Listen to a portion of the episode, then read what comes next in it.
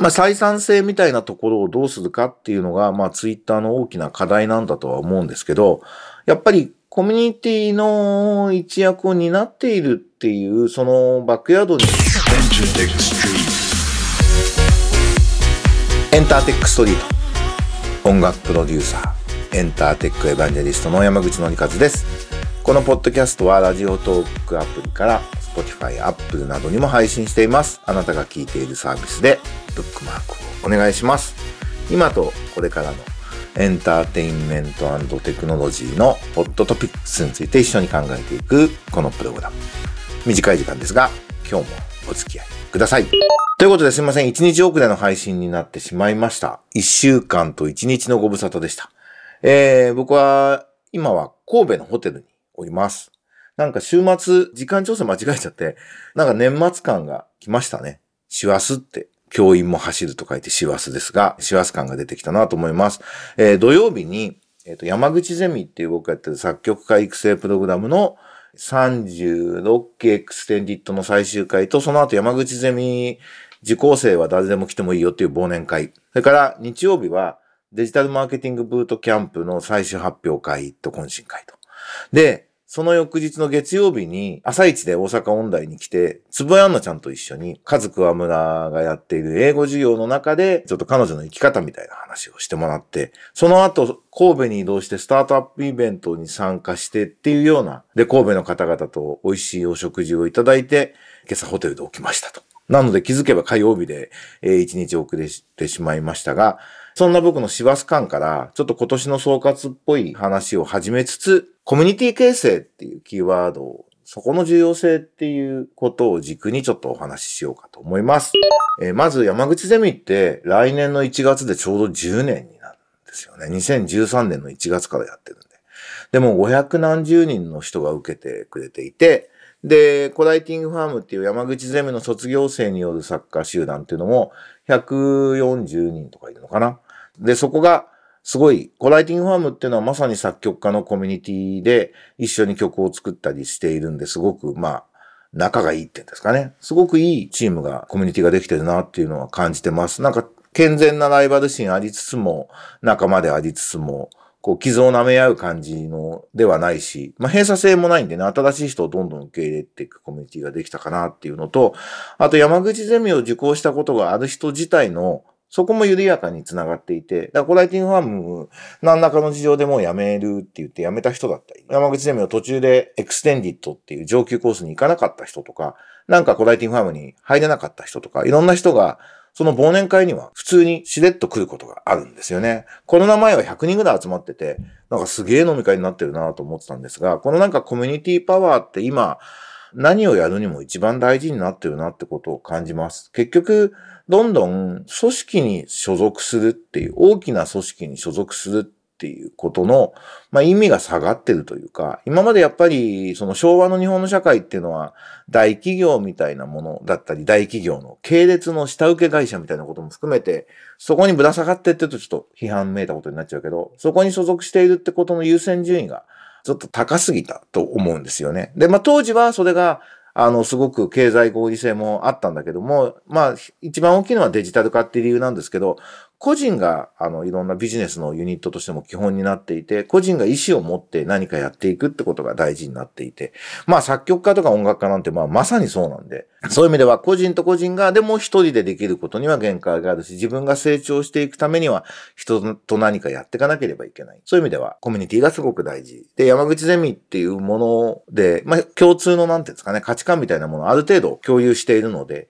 すごくいいコミュニティが作れてるっていうのは僕もここまでできるとは全然思わなかったんでびっくりして。まあ一応僕はその中心にいるはずなんですけど、結構人事のようにすげえものできたなーって、思ってるところです。こっからその伊藤亮って人と二人で山口ゼミで始めたんですけど、もう5、6年経ったあたりで、いつ辞めるって話をいつもしてたんですが、なんかこの感じだとまだしばらくは続けた方がいいし、もう俺たちいなくなっても続けるようになるかもねって、言いながら、えー、10年目を超えようとしております。で、そのデジタルマーケティングブートキャンプっていうのは、あの、秋田隆と一緒に、他にも、えっと、何人かに手伝ってもらいながら、音楽のデジタルマーケターを作りましょうってことを、これは去年の夏からかな、始めたものなんですよね。ただ僕はその、まあ、ニューミドルマンコミュニティっていうのもやっているように、そのコミュニティの重要性っていうのをすごく感じていたので、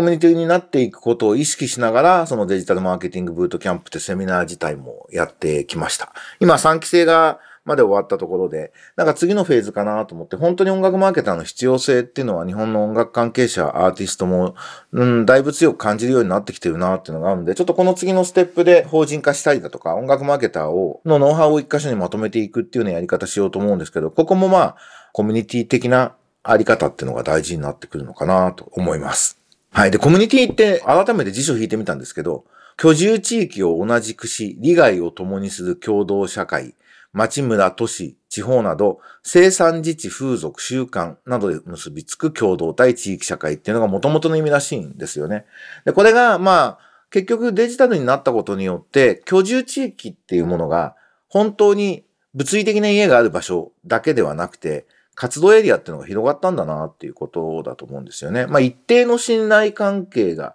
共有できている一定の常識みたいなものが共有できている継続的な人的ネットワークを僕らは今コミュニティって呼んでるんじゃないかなと思うんですね。で、あの、最近のニュース一つだけあの入れようと思うんですけど、SNS っていうのはね、やっぱり今オンライン上のコミュニティの一つのインフラになってると思うんですけども、噂のもう皆さん注目のイーロン・マスクが買って以来もう買うと言い出してからずっとお騒がせのツイッターがなんかすごい12月18日にツイッター以外の SNS 上の自分のアカウントや投稿をツイートすることを正式に禁ずると。